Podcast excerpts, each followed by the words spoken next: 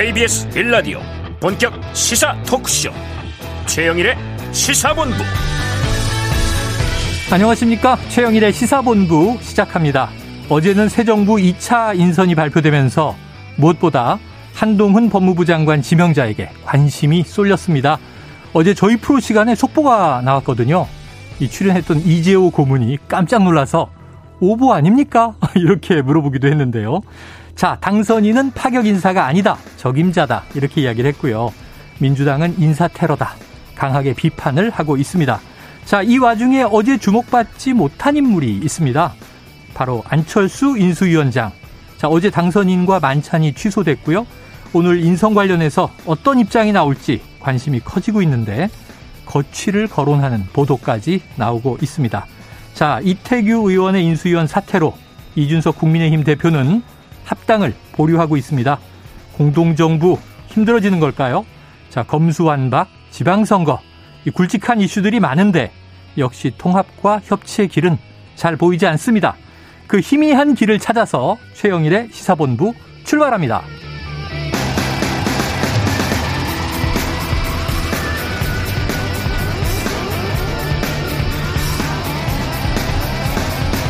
네, 1부에는요, 오늘의 핵심 뉴스를 한입에 정리해드리는 한입뉴스 코너 기다리고 있고요. 2부 10분 인터뷰, 한상희 건국대 법학전문대학원 교수와 검수완박 속도전, 이거 어떻게 좀 봐야 할지 이야기를 나눠보도록 하겠습니다.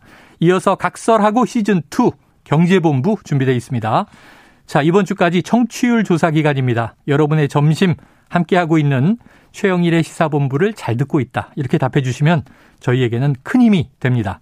자, 한 입에 쏙 들어가는 뉴스와 찰떡궁합, 디저트송 신청 기다리고 있으니까요. 오늘 뉴스에 어울리는 노래가 있으면 문자 샵 9730으로 자유롭게 보내주세요. 청취율 조사 기간에 선정되신 분께는 커피 쿠폰을 원 플러스 원으로 보내드리고 있죠. 짧은 문자 50원, 긴 문자 100원입니다.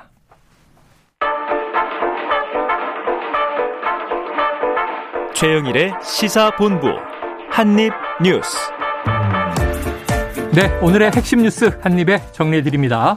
한입 뉴스 박정호 오마이뉴스 기자 오창석 시사평론가 이미 자리 잡고 계십니다. 어서 오세요. 안녕하십니까. 네, 안철수 인수위원장 혹시 사퇴합니까?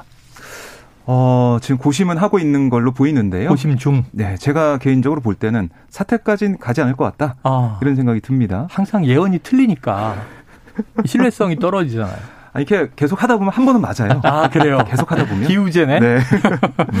그러니까 지금 사실은 안철수 위원장 입장에서는 기분이 좋지 않겠죠. 네, 네. 그러니까 1차 인선 내각 발표하기 전에 추천했어요 인사를. 예. 신용현 대변인 뭐 과기부 장관 쪽으로 네네. 하고 여러 명을 추천해서 뭐 4명 정도는 추천했다고 하는데 이태규 의원도 아, 후보군에 이태규 올랐고요. 그렇죠. 어, 위원도 있었고 다 안 됐잖아요. 음. 그리고 이게 이제 1차 인선도 그렇고 어제 발표된 2차 인선도 그렇고 인선이 있으면은 인수위원장과 논의를 하거나 네. 미리 어떤 명단을 얘기하면서 뭐 어떻게 생각하냐 물어볼 수도 있잖아요. 네네. 그런 프로세스 자체가 없었다는 겁니다. 음. 그러니까 결국 인수위원장 이걸 맡으면서 새로운 정부의 청사진을 그려나가면서 공동정부를 만들겠다라고 안철수 위원장 생각하고 있었는데 네.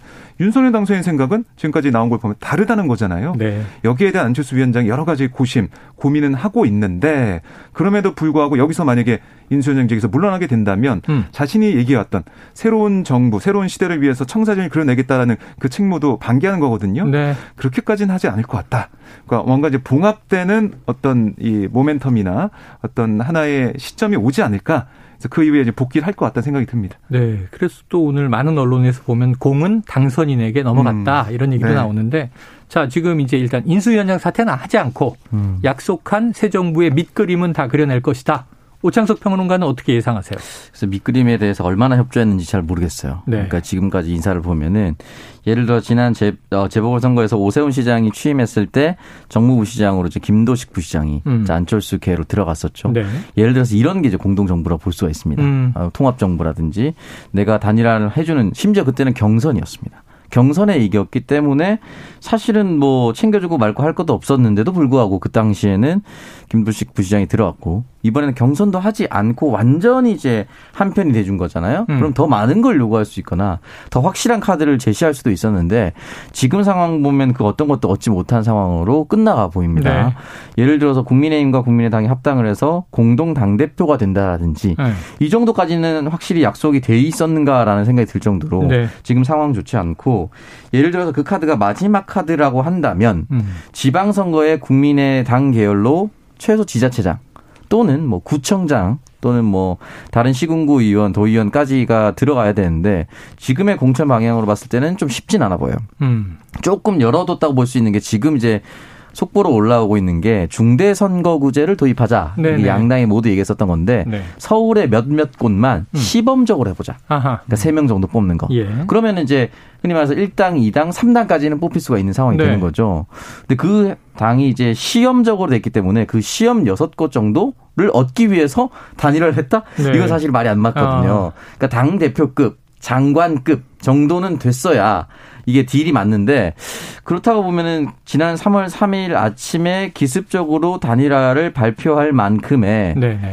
급박한 딜, 확실한 약속은 없었지 않을 없었지 않나라는 생각이 좀 들어요. 지금 보면은 네. 이 정도로 안 챙겨주기 쉽진 않거든요. 아, 그날 밤에 대선 네. 마지막 토론을 끝내고 그렇죠. 3월 2일 마지막 네. TV 3차 토론을 끝내고 장재원 의원의 친인척 집에서 네, 맞습니다. 교수 집에서 네. 심야 회동을 해서 네. 전격 결정을 했는데 네. 단판 방식이었죠. 그러면은 전격 결정이었다는 것은 안철수 후보가 당시 후보가 원하는 아주 큰 그림에 동의를 해줬다라는 건데 네네. 지금 보면 동의를 해준 게 뭐가 있었나라는 생각이 들 정도로 네. 음. 어, 아무것도 얻은 것이 없다. 인수위원장이 대단한 자리다라고 얘기할 수도 있는 분들이 계시겠지만 음. 음. 인수위원장은 곧 사라집니다. 네. 인수위가 힘이 있는 이유는 초대 조각과 총리를 지명하는 권한, 그렇죠. 청와대 주요 인사를 지명하는 권한 음. 이런 것들이 있기 때문에 인수위원장이 힘이 있는 건데 지금 인수위원장이 지명한 사람 중에 본인을 포함해서 국민의당계 사람이 안 보여요. 네네. 인수위 안에만 있습니다.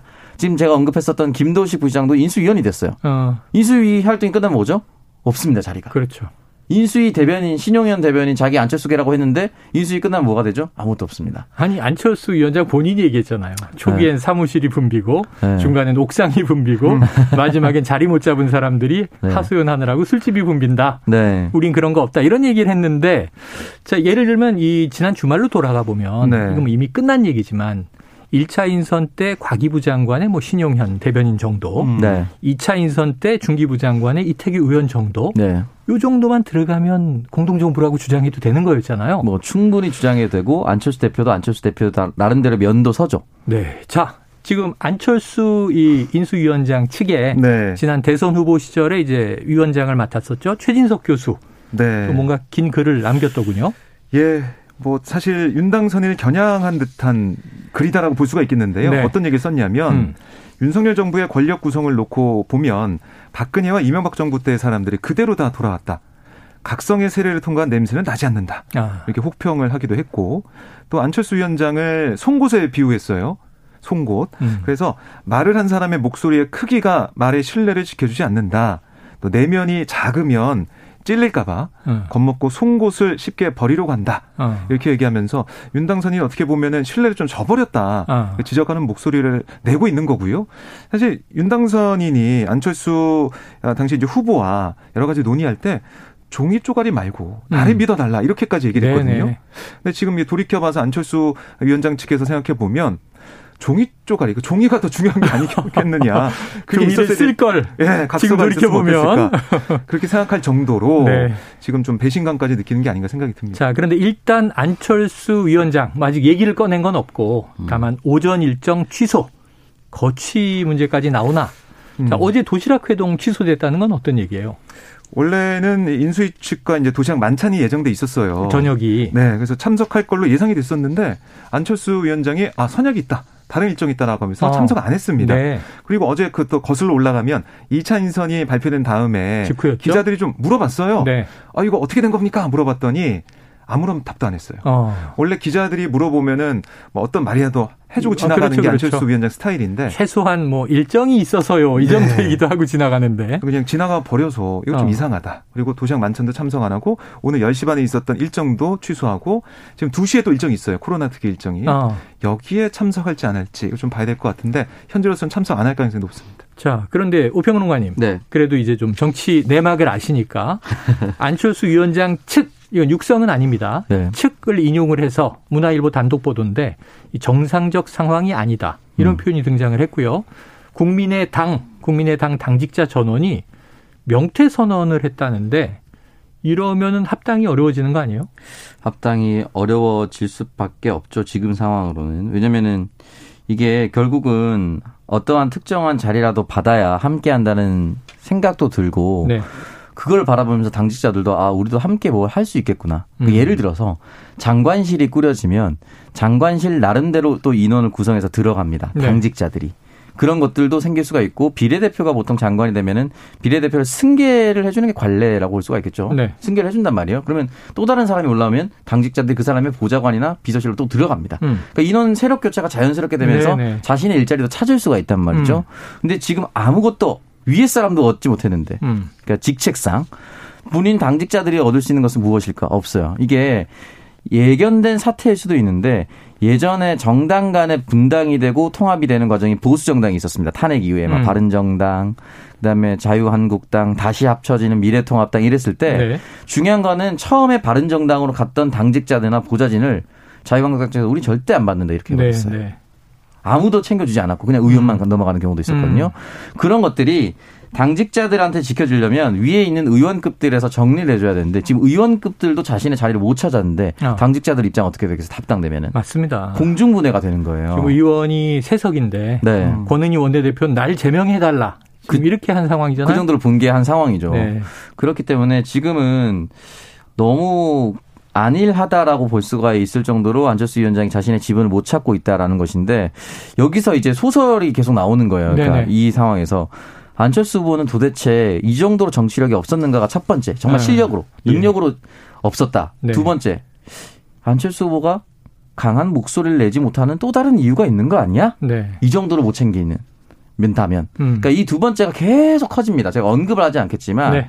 이두 번째가 계속 커지기 때문에 글쎄요 저는 안철수 후보가 본인 말고 식구예요 정당도 예, 국민의당 식구도 잘 챙기셨어야 되는데 지금 이제 자리가 오늘 두시면은 초대 조각이 다 끝납니다. 그렇죠. 인선이 네. 다 끝나버려요. 네. 그리고 첫 번째 게임에서는 아무것도 잃은 아무것도 얻은 게 없다. 그렇게 볼 수 있습니다. 첫 번째 게임이면 뭐 다음 레벨이 과연 있을 것인가 이게 궁금해지는데 자박 기자님. 네. 시계를 돌려보면 안철수 인수위원장 국무총리직을 주장을 하고 맡았어야 네. 한다고 보세요? 아, 저는 지금 결과적으로 보면 네. 그렇게 하는 게 낫지 않았나 생각이 들어요. 차라리 낫지 않았나? 그러니까 저희 기자들이 볼 때도 인수위원장직 맞더라도 총리론 갈 거다. 네. 왜냐하면 그게 공동정부의 그 모습을 보여주는 거 아니냐. 어, 그림을 그리고 본인이 추진하고. 그렇죠. 음. 그게 공동정부의 모습이잖아요, 사실은. 네네. 네. 그 인사로 다 표현이 되는 건데 그걸 안 간다고 했을 때 뭐 여러 가지 지적은 나왔죠. 뭐이 아, 백지 신탁 때문에 안 가는 거다 얘기 나왔지만 아. 결국에는 총리를 안 감으로써 내각에 어느 정도 자기의 지분이 들어갈 수 있다라는 음. 믿음. 이게 안철수 위원장도 있었을 것 같고 제가 봤을 땐 밖에서 보더라도 인수위원 24명 가운데 8명이 갔으니까 아, 내각에도 한 3분의 1 정도 가겠구나. 네. 라는 생각을 했는데, 이렇게 인선 결과 나오다 보니까 안철수 위원장 입장에서도 좀 난감하고 당혹스러운 거 아닐까 싶어요. 음. 그럼 결국에는 안철수 위원장이 총리로 어쨌든 갔어야 이 정치적인 여러 가지 수싸움이나 아니면 이익적인 면에서 얻을 거 얻었어야 얻을 수 있었는데 그 처음에 발걸음을 잘못 디뎌서 결국 이렇게까지 밖에서 볼 때는 이른바 뭐 팽당하는 거 네. 아니야? 이런 얘기가 나올 정도로 가는 것 같습니다. 자, 그럼에도 박 기자님은 인수위원장직은 마칠 것이다. 과연 이제 그 밑그림에 뭐 안철수 플랜 이런 이름이 붙을지는 우리가 아직 알 수 없습니다만. 네. 그럼 또 정치 컨설턴트로 좀 변모하셔서 고평론가님 안철수 지금 인수위원장의 돌파구 뭡니까? 뭐가 남았습니까? 아까 제가 안철수 위원장이 이 정도로 지분을 못 챙기는 두 가지 이유로 설명드렸잖아요. 첫 네. 번째 정말 능력과 실력이 없다. 네. 두 번째는 하지 못한 무언가의 또 다른 이유가 있을 것이다. 어. 또 다른 두 번째 이유가 걸려 있다면 네. 아무것도 못하고 그냥 인수위원장을 조용히 마무리할 겁니다. 음. 근데 실력적으로 능력적으로 부족하다라고 하면은 파이팅을 해볼 수가 있거든요. 음. 그만둔다는 압박 카드를 쓸 수 있습니다. 공동정부 네. 허락된 거 하나도 없고 독단적인 선택을 하고 그냥 정면으로 한 인사만 건드리면 돼요. 한동훈 내정자 자기 사람 챙긴 거 아니냐 음. 하고 인수위원장 던진다고 하면은 이 언론이 또 세게 붙어서 네. 이 부분에 대해서 비판의 열을 올릴 수 있겠죠. 그러니까 만약에 정치력을 보여주려면 가장 센 카드를 건드려서 이거 너무 심하다 하고 던져버리겠다 하면은 당선인이 달려와서 만류할 수밖에 없는 상황입니다. 어. 그런 정치적 상황으로 만들 수 있는 패기와 파이팅이 있는 것이냐. 네네. 있다면은 저는 어느 정도 마지막 지분은 그러니까 예를 들어 청와대 인선. 청와대 인선. 청와대 뭐 누구 누구 누구 수석을 데려간다든지 뭐 이런 것들은 할 수 있고 합당에 대해서도 합당했을 경우에 이야. 공동 당 대표까지 얻어낼 수 있을 것인데 음. 두 번째 이유가 걸려 있으면 정말 조용히 지나갈 수 있습니다. 정치 컨설턴트 많네요. 바로 이제 친한 평론가로, 친안 평론가로, 친안. 어, 예, 네이밍을 해드리겠습니다. 안철수 위원장 힘내십시오. 어, 저는 생각도 못했네요. 안 그래도 지금 저 이 이종섭 국방부 장관 후보자 네. 좀이 관사 문제 아, 건드린 예. 거 아니냐 이런 음. 얘기도 있었는데, 야 한동훈 법무부 장관 후보자에 대해서 네. 세게 쳐라 이러니 얘기가 나왔으니까 네. 어제 이 우리 한입뉴스 끝나고 음. 1시 때에 네, 맞습니다. 이재호 상임고문 모시고 얘기하는 중에 속보가 나와서 여쭤보니까 음. 잠시 말씀을 못 하시더라고요. 어. 오보 아니에요? 이렇게 얘기를 하셔서 음. 모든 매체가 그렇게 보도하고 있습니다. 그랬더니 적절하지 않은 인사다 이렇게 얘기를 했는데 음. 자, 두 분 박 기자님. 한동훈 법무부 장관 예상했어요? 아, 못했습니다. 못했어요. 저도 예, 호평론가님은 저도 전혀 예상 못했습니다. 전혀 예상 못했다. 파격 인사 맞습니까? 파격 인사라고 볼 수 있을 거라고 저는 생각이 들고요. 일단 음. 여러모로 한동훈 내정자와 어, 윤석열 당선인의 관계가 두텁다라는 것은 모든 국민들이 다 알고 있을 겁니다. 음. 그래서 예를 들어서 한직으로 밀려났다. 그 예전에 뭐 보수 일간지와 인터뷰하면서 독립투사 같이 이랬다. 네네네. 그렇지 않았습니까? 그게 사실 지칭된 게 한동훈 내정자거든요. 그랬죠, 그랬죠. 다 알려졌기 때문에 그 지면에는 이제 A 검사라고 나갔지만 다 알려져 있었잖아요. 음. 그렇기 때문에 한직으로 밀려나 있기 때문에 예를 들어서 뭐 남부, 수원, 뭐 의정부 또는 중앙지검장까지 네. 승진하지 못했던 부분까지 다시 복귀해서 승진할 것이다 검찰 내부에서 음. 그리고 현 정권 내에서 5년 동안 검찰총장 후보가 되거나 검찰총장이 될 것이다라고 예상을 했었지 네. 이걸 모든 걸 뛰어넘고 법무부 장관이 될 것이다라고 예상했었던 사람은 거의 없었을 겁니다. 음. 근데 이제 KBS 권성동 의원이 라디오 인터뷰에서 윤 당선인 마음 속에는 법무부 장관이 이미 한동훈이 있었다. 어. 그런 취지의 발언을 남기지 않았습니까? 네. 오늘 아침에. 네네. 음. 그런 거 보면은 내부에서는 오랫동안 고심했었던 것으로 또는 고심이라기보다는 윤석열 당선인 마음속에는 정해놓고 음. 오랫동안 있었지 않았을까. 음. 그래서 인수위 여러 관계자 이야기를 들으면 법무부 장관의 어 여러 인물을 리스트를 올렸는데 당선인이 꿈쩍도 하지 않고 있었다. 아. 그러다가 막판에 한동훈 이름이 나왔다. 이렇게 얘기를 한 것으로 보면은 그 스스로 마음에는 이제 이미 있었던 것이고 국민들이 바라보기에는 파격 인사라고 볼 수밖에 없는 것이고 뭐 유창한 영어 실력이 있다 이런 식으로 소개를 했었는데 네. 그래서 유창한 영어 실력이 있으면 전 좋다고 보거든요. 네. 네. 근데 법무부 장관이 유창한 영어 실력을 할 일이 있나요? 네. 저는 그건 잘 모르겠어요. 그러니까 이게 여러 가지로 정당성을 부여하기 위해서 그런 단어를 가져왔는데 음. 글쎄 법무부 장관이 외교부 장관이면 저는 뭐 충분히 이해한다고 봅니다만 그러게요. 법무부 장관 맞지 않는 내용일 수도 있는 거라고 생각이 들어서 오히려 본인 스스로도 파격 인사고 국민들이 납득하지 못할 부분이 있기 때문에 다른 이야기를 가져왔다라고 볼 수밖에 네. 없는 것이고 다만 역대 가장 역대 일곱 번째로 어린 장관 내정자입니다. 음. 나이로 보면은. 그렇기 때문에 아마 그런 데 큰 의미가 있는데 중요한 건 여러 가지 상황이 발생합니다. 김호수 총장이 20기입니다. 음, 사법연수. 기수 파괴. 한동훈 내정자가 27기이기 때문에 적어도 20기에서 26기 사이는 적어도 검찰 내부는 다 정리가 될 가능성이 있습니다. 그래서 여기서 정리를 하면 검찰의 참 독특한 문화죠. 이거 네. 이거 안 해도 됩니다. 왜 후배 밑에서는 일을 못 해요? 네, 사퇴 안 해도 되는데 검찰이 거의 군대와 가까운 위계 조직 문화를 가지고 있더라고요. 네. 기수 역전 현상을 극히 꺼려하고 음. 음. 그렇기 때문에 예를 들어서 이 사이에 있는 이성윤, 뭐 심재철 이런 네. 사람들은 네. 다 사표를 쓸 것이다. 음. 왜냐면 자기보다 훨씬 어린 후배의 지휘를 따를 수 없으니까 물론 법무장관이 검찰에 손은 안 된다고 하긴 했지만 네네. 네.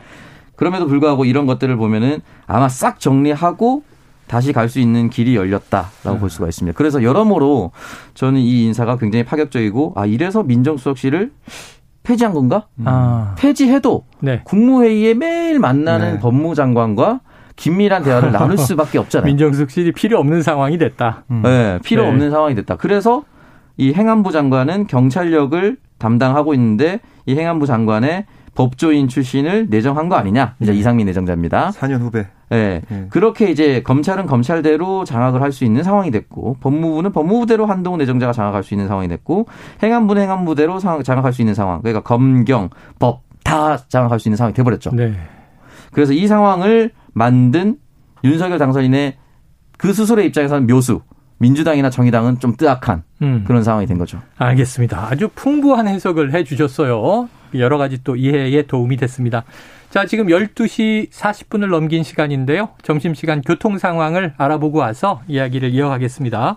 교통정보센터의 이현 리포터 나와주세요.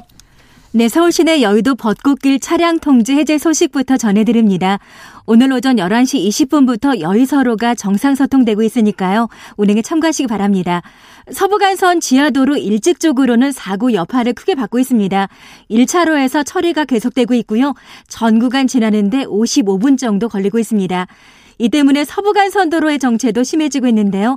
고척교 부근에서 금천교 쪽으로 많이 막히고 있고 서해안 고속도로에 진입을 하셨다면 비봉 부근에서 화성 휴게소 쪽에 불편함 예상하셔야겠습니다. 그리고 평택 제천 고속도로 제천 쪽입니다. 서안성 부근에 고장난 차는 처리가 됐는데 여파 때문에 여전히 안성 분기점부터는 가다서다를 반복하고 있고요. 서울 양양고속도로 양양 쪽으로는 춘천 분기점 부근에 사고 있습니다. 동산 2터널 출구 지점 2차로에서 사고 처리하고 있으니까요. 차로 변경 각별히 유의하시기 바랍니다.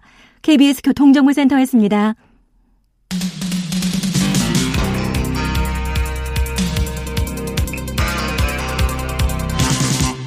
최영일의 시사본부. 네, 이렇게 1차, 2차 인선 발표가 끝났고요. 지금 두 개 부처가 남았습니다. 오늘 시사본부가 끝나는 시간 오후 2시면 남아있는 고용노동부와 농림축산식품부 장관도 인선될 것으로 이야기가 나왔는데 자, 일단 뭐 거의 다 됐다고 봐야겠죠. 청와대 참모진은 일단은 뭐 비서실장 네. 그리고 이제 정무수석 정도는 나왔는데 어, 윤석열 당선인의 인사 스타일 박 기자님 어떻게 정리됩니까? 어 글쎄요 이제 정치인을 배제한다고 해서 네. 사실은 능력과 어떻게 보면 인품. 여러 가지 이제 비전이나 이런 것을 따져서 네. 하는 걸로 예상이 됐었는데 음. 지금 딱 보다 보니까 아, 내가 겪어본 사람 내가 잘 아는 사람, 네네. 내가 믿을 만한 사람, 아. 이 위주로 인선한 게 아닌가 생각이 잘 들어요. 잘 아는 사람, 겪어본 사람이다. 네, 그래서 이른바 국민의 통합이나 네. 어떤 화합적인 관점보다는 좀 더 호흡이 잘 맞는 사람들 위주로 써서 어. 윤석열 당선 입장에서 그런 것 같아요. 그런 인선을 해야 국정 운영이 더 긴밀하게 호흡이 잘 맞게 될 거다. 네. 이런 생각을 한 것 같습니다. 그래서 그런 것들을 봤을 때는 좀 실용적인 뭐 실무적인 거기에 좀 집중한 게 아닌가 그렇게 평가할 수가 있을 것 같아요. 오평론가님은요 어떻게 평가하시겠어요? 저도 뭐 비슷하게 평가할 수밖에 없는 상황인 것 같고요. 지금 같은 경우는 글쎄 이제 더 이상 뭐 나올 수 있는 게 있을까 아, 그런 생각도 듭니다. 네. 자 그런데 이제 능력과 인품 오직 이 기준이다. 뭐 음. 누구 누구 개를 따르지도 않았고 할당도 할 생각이 없었다. 음. 그러다 보니까 뭐 좋은 시각으로 본다면 경륜 네. 나이가 이제 좀 높죠. 음. 거의 60 가까이 평균 연령이 되던데. 네.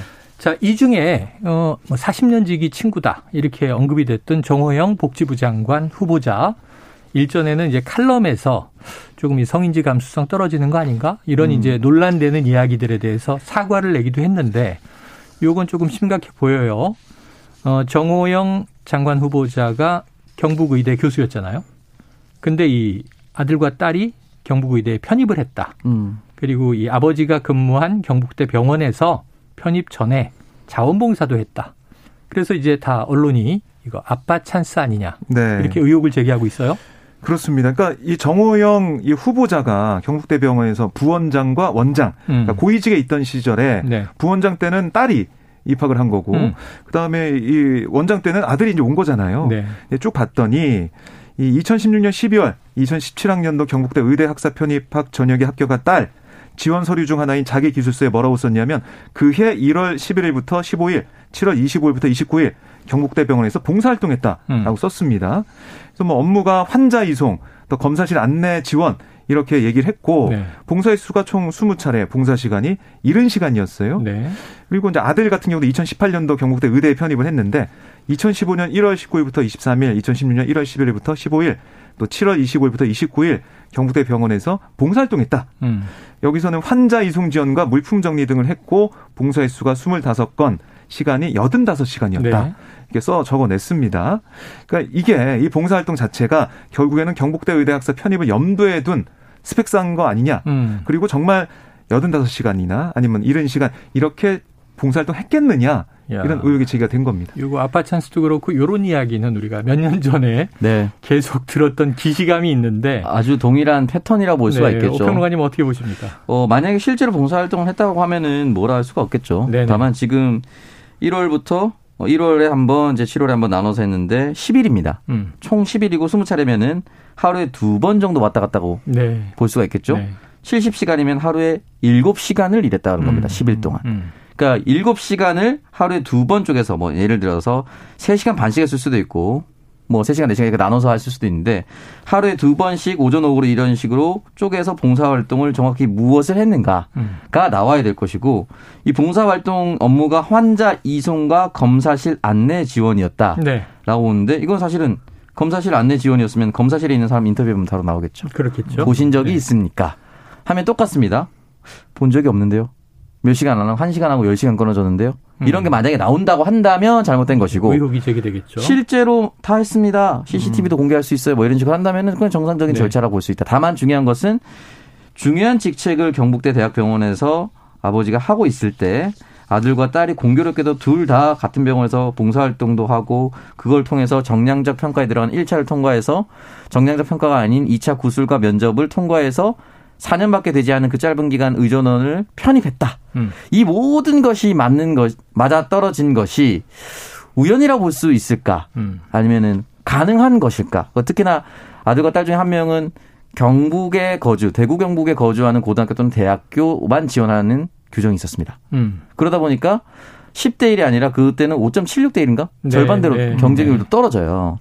그 해당 특정 지역으로 왜 갑자기 바뀌었을까? 뭐 여러 가지 것들이 나올 수밖에 없는데 이 부분은 사실은 이제 민주당이나 국민의힘 스스로가 이 부분에 대해서 이야기를 많이 했고 검증 많이 해봤기 때문에 낙마 사유가 되는지 안 되는지는 빠르게 판단할 수 있을 네. 거라고 봅니다. 그게 이제 위법성, 불법성 여부가 될 것 같은데 네. 언론 검증과 더불어서 음. 청문회에서 검증이 되겠죠. 조금 전에 기자가 정호영 보건복지부 장관 후보자에게 질문을 했습니다. 음. 그런데 이제 자녀 편입학 과정에서 이 특혜가 없었다. 음. 확인해 본다면 특혜가 없다는 것이 나올 것이다. 사퇴는 생각해 본 적이 없다. 이렇게 얘기했으니까 자, 자신이 있다면 이제 특혜가 없는 것으로 확인이 될 것이고요. 음. 또 문제가 있다면 또 특혜 의혹이 제기될 것이고요. 자, 그래요. 지금 이 국회로 가보면 박병석 국회의장이 23일에 그 이번 달이죠. 미국 순방을 떠난다고 해요. 이 이른바 검수한박 네. 4월 내 처리가 좀 적신호 아니에요? 그렇죠. 어, 왜냐하면 처리하기 위해서는 시간이 필요합니다. 네. 물리적 네. 시간이 필요한데 박병석 의장이 23일부터 일주일 동안 미국과 캐나다 순방을 하고 네네. 아마 다음 달 2일에 귀국할 예정으로 알려지고 있거든요. 아이고 5월 3일 다음 날 국무회의에서 처리한다 그랬는데. 그러니까요. 네. 그러니까 이 말은 뭐냐면 23일 떠나기 전에 22일까지 음. 법안을 처리를 해야 된다는 거겠죠. 그러네요. 어떻게 보면 민주당 음. 입장에서는 그러니까 이게 되려면 필리버스를 예고한 국민의힘과 정의당 아, 네. 이쪽의 예봉을 피하기 위해서는 이른바 살라미 전술 회기를 회기를 쪼개야, 쪼개야 됩니다. 음. 쪼개서 처리해야 되는데 지금 처리를 할 법안이 경찰청법과 형사소송법 개정안 이두 음. 건이거든요. 네. 두 건을 하려면은 이 임시회를 뭐 두 개로 다시 나눠야 되는 상황도 되고 네네. 네. 이걸 어떻게 나눌 수 있을지 또 나누려고 할 때 박병석 의장이 정말로 동의해주고 협조를 해줄지 네네. 상정을 시켜줄지 이 문제 민주당이 풀어야 난제가 되는 상황이고요. 음. 시간도 없는 상황입니다. 그리고 그러면 아니 사회권을 김상희 국회 부의장한테 넘기면 어떠냐 네네. 이런 얘기 나오고 있는데 지금 의장실 얘기는 결정적인 법안 처리하는데 이 사회권을 넘긴 가능성 이건 없다 어. 이렇게 또 반박을 하고 있어요. 민주당 입장에서 복병이 하나 나타났다 이렇게 볼 네, 수도 있겠습니다. 변수가 등장한 것 같습니다. 네. 23일이면 9일 남았는데 내일이 주말이니까 주말 지나면 그냥 딱 일주일 싸움이에요. 과연 4월 내에 이 법안들이 처리될 것인가. 근데 어제 최재성 전 정무수석을 모셔서 얘기를 들어보니 네. 호랑이 등에 올라탄 형국이라 네. 지방선거에 역풍이 불 가능성도 높지만 음. 이거 처리 못하면 민주당 큰일 난다는 얘기를 하더라고요. 어떻게 그러니까 보십니까? 지금 민주당 지지자들이 이걸 강력하게 바라고 있습니다. 지지자들이 그렇기 때문에 지방선거를 앞두고 지방선거까지 오래 끌고 가면 역풍을 반드시 맞을 수밖에 없고요. 음. 그래서 민주당이 지금 이 타임라인을 5월 3일 공포로 네. 끝내려고 하는 거예요. 그렇기 때문에 이 부분에 대해서는 타임라인은 완벽하게 정해졌고 만약에 민주당이 여기서 하지 않게 된다면 지방선거는 투표율이 사실은 50%를 넘나드는 50% 중반 정도까지밖에 가지 않는 음. 대선보다는 현저히 떨어지기 때문에 흔히 말해서 충성도 높은 사람들이 나가서 투표를 해야만 이길 수 있는 선거입니다. 네. 그러니까 민주당 코어 지지층이 이걸 강력하게 바랐는데 이번에도 이렇게까지 한동훈 내정자가 지명된 저쪽은 자기 마음대로 하는데 어. 우리는 왜 그렇게 다수 의석을 가지고 아무것도 못해? 네. 나는 비판을 받고 나 투표하러 안 나가?라고 하는 직면에 음. 예, 상황 증명한 거예요. 그걸 아마 최재성 정무수석이 얘기한 것 같고요. 음. 그렇기 때문에 민주당 의원들과 어, 사람들은 만장일치로 통과시켰고 그 부분에 대해서 그 타임라인을 따라갈 수밖에 없고 박병석 의장도 그 상황을 잘 알고 있을 겁니다. 네. 음. 만약에 예를 들어서 대리 권한을 줄 수가 있거든요. 김상희 부의장이나. 네네. 근데 그렇게 해서 본인의 의사를 아 나도 여기에 뭐 동의해 하고 떠나지 않는다면은 박병석 의장이 최후의 순간에 막았다라고 끝나게 됩니다. 네네. 음. 민주당의 지지, 민주당 지지자들이 지금 뭐 흔히 말해서 문자나 이런 것들 예전에 문자 폭탄으로 약간은 욕설 섞인 거를 보내서 음. 안 하면 가만두지 않을 거야 이렇게 보냈다가 음. 요즘에 흔히 말하는 개딸 양아들 이렇게 여러 네네. 젊은 층이 유입되면서 해주세요, 도와주세요. 어, 순화됐다고 하죠. 이것 때문에 들어왔잖아요, 도와줘요. 이렇게 음, 바뀌었어요. 음. 그래서 문자를 받는 의원들도 기분이 좀 달라졌다고 하더라고요. 네. 그걸 박병석 의장이 지금도 받고 있습니다. 그래요. 박병석 의장. 어떻게 결정할 것인가.